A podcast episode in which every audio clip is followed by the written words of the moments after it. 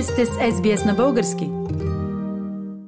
Уважаеми слушатели, разговарям с Вал Антов, наш сънародник от Пърт, директор на Crystal Lawyers. С него обсъждаме някои детайли от семейното право, които засягат всички нас.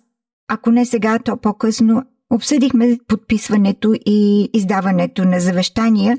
Искам сега да се обърнем с Вал Антов към една тема, която е свързана с онези завещания, които не са свързани с assets. Става дума за superannuations, които не се включват в обикновените имотни завещания. Така ли е, Вал?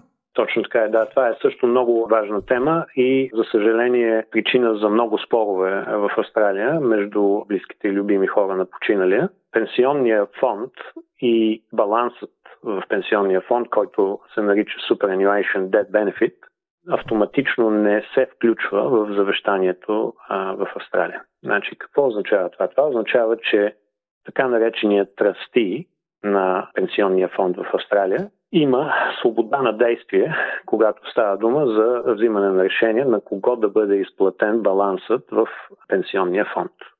Това, което се препоръчва е да се напише така наречения Binding Death Benefit Nomination и да се подпише от клиента както името предполага, binding, защото премахва свободата на действие на да тръсти на пенсионния фонд да взима решение по отношение на кого да плати баланса в фонда.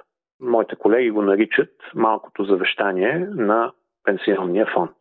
Има определена група от хора, които могат да бъдат номинирани да получат така наречените debt benefits и тези хора сключват съпруг, съпруга, де-факто партньор, деца, независимо в каква възраст. И също така всеки един човек, който е бил финансово зависим от починалия в момента, когато въпросният човек умира. Тоест, това е една малка група от хора, но все пак е важно клиента да знае, че има възможност да премахне така наречената свобода на действие на пенсионния фонд и да има една сигурност във връзка с това, кой ще получи баланса в техния пенсионен фонд. А това завещание, което обхваща superannuation то трябва ли да бъде заверено с свидетели и с някакви authorities?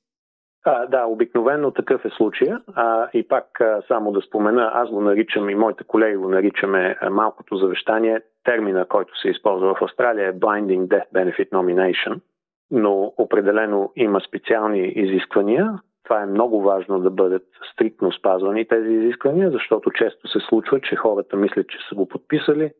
Оказва се, че не е подписано както трябва, няма дата, например, няма свидетели, има някакви дръскотини по него и така нататък и така нататък. И това е първата стъпка, че трябва да бъде подписано според изискванията на пенсионния фонд. Втората стъпка е, че този binding nomination трябва да бъде върнат обратно на пенсионния фонд и пенсионния фонд трябва да потвърди, че те са го приели и са го регистрирали в тяхната система. Само тогава така наречения Binding Dead Benefit Nomination е валиден.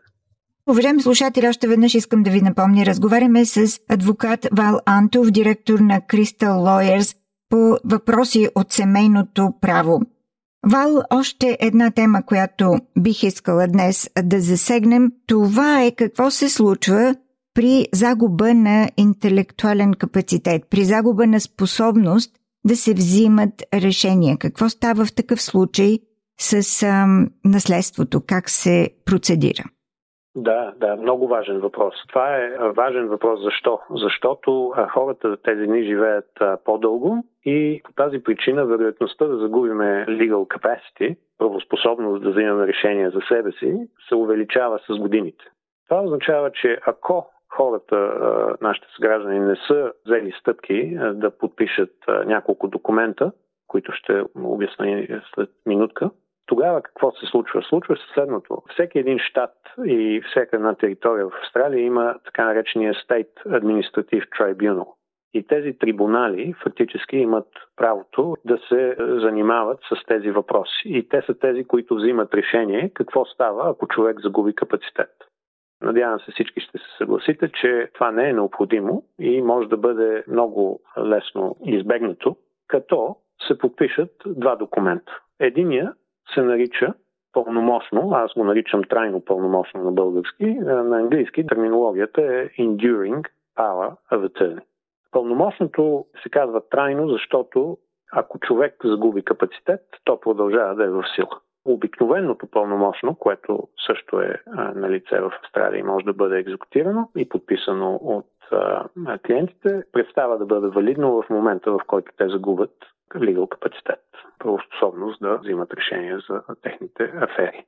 Това пълномощно може да бъде подписано във всеки един момент и специално в Западна Австралия то дава а, възможност на така наречения донор, човекът, който а, упълномощителя, да назначи един или двама пълномощника и също да назначи един или двама бекап пълномощника, значи такива, които ще стъпят в ролята на пълномощници, ако първият избор на пълномощник или пълномощници по някаква причина не могат да се занимават с аферите на въпросния човек. Това, което е важно да се знае е, че тези пълномощни, за съжаление, са много специфични за всеки един отделен щат и територия в Австралия, т.е. такова пълномощно е различно от подобно пълномощно в Нью Саут Уелс или в Виктория. Тоест, ако човек, примерно, е подписал такова пълномощно в Виктория и след това се премести да живее в друг щат, е важно да подпише едно ново такова пълномощно, което съответства и отговаря на изискванията на щата. По-рано в разговора ни споменахме, че застраховките живот, Life Insurance, също са обект на завещание, но по определен начин. Да, значи Life Insurance, застраховка живот, това е също много важен момент и много и трябва хората да са абсолютно наясно с това кой е бенефишери на застраховка живот. Защо? Защото обикновено застраховка живот възлиза на стотици хиляди долари. Тоест, това потенциално може да формира част от наследството. И възоснова на това дали има някой, който е номиниран, избран да бъде beneficiary или не, резултатът може да бъде много различен. Също така застраховката живот е много важна, когато хората започват да изграждат отново семейно гнездо за втори или пореден път, т.е. техният първи брак не е успял и са си намерили нов партньор тогава това е важно, защото се създават определено а, едни проблеми между съпрузи и деца от първи бракове. Така наречения конфликт of interest до известна степен, защото новите съпрузи искат да са сигурни, че разбира се, ако единия почине, оцелелия ще има достатъчно средства, за да продължи да живее живота, който са имали заедно, но също така и двамата родители искат да са сигурни, че все пак децата от първите им бракове ще получат нещо. И в тази връзка застраховка живот играе стратегическа роля и се използва в такива случаи, където се намалява вероятността за искове и съдебни дела малко по-късно, когато един или двамата родители в така нареченото blended family починат. Много интересна и много полезна информация получаваме днес от Валантов, директор на Crystal Lawyers в Пърт. Интересно е да чуем също така, че не всички завещания имат една и съща формулировка и изисквания в различните австралийски щати. Затова явно, че при нужда от компетентно мнение и съвет, а също така и от услуги на адвокат, трябва да се обърнем към специалист. Вал, благодаря ти за тази консултация. Днес беше изключително интересно. Надявам се да се чуем по други интересни и полезни теми за нашите слушатели. С най-голямо удоволствие. Много благодаря, Фили, за това, че ме покани на програмата. И до нови срещи. Искате да чуете още истории от нас? Слушайте в Apple Podcast, Google Podcast, Spotify или където и да е.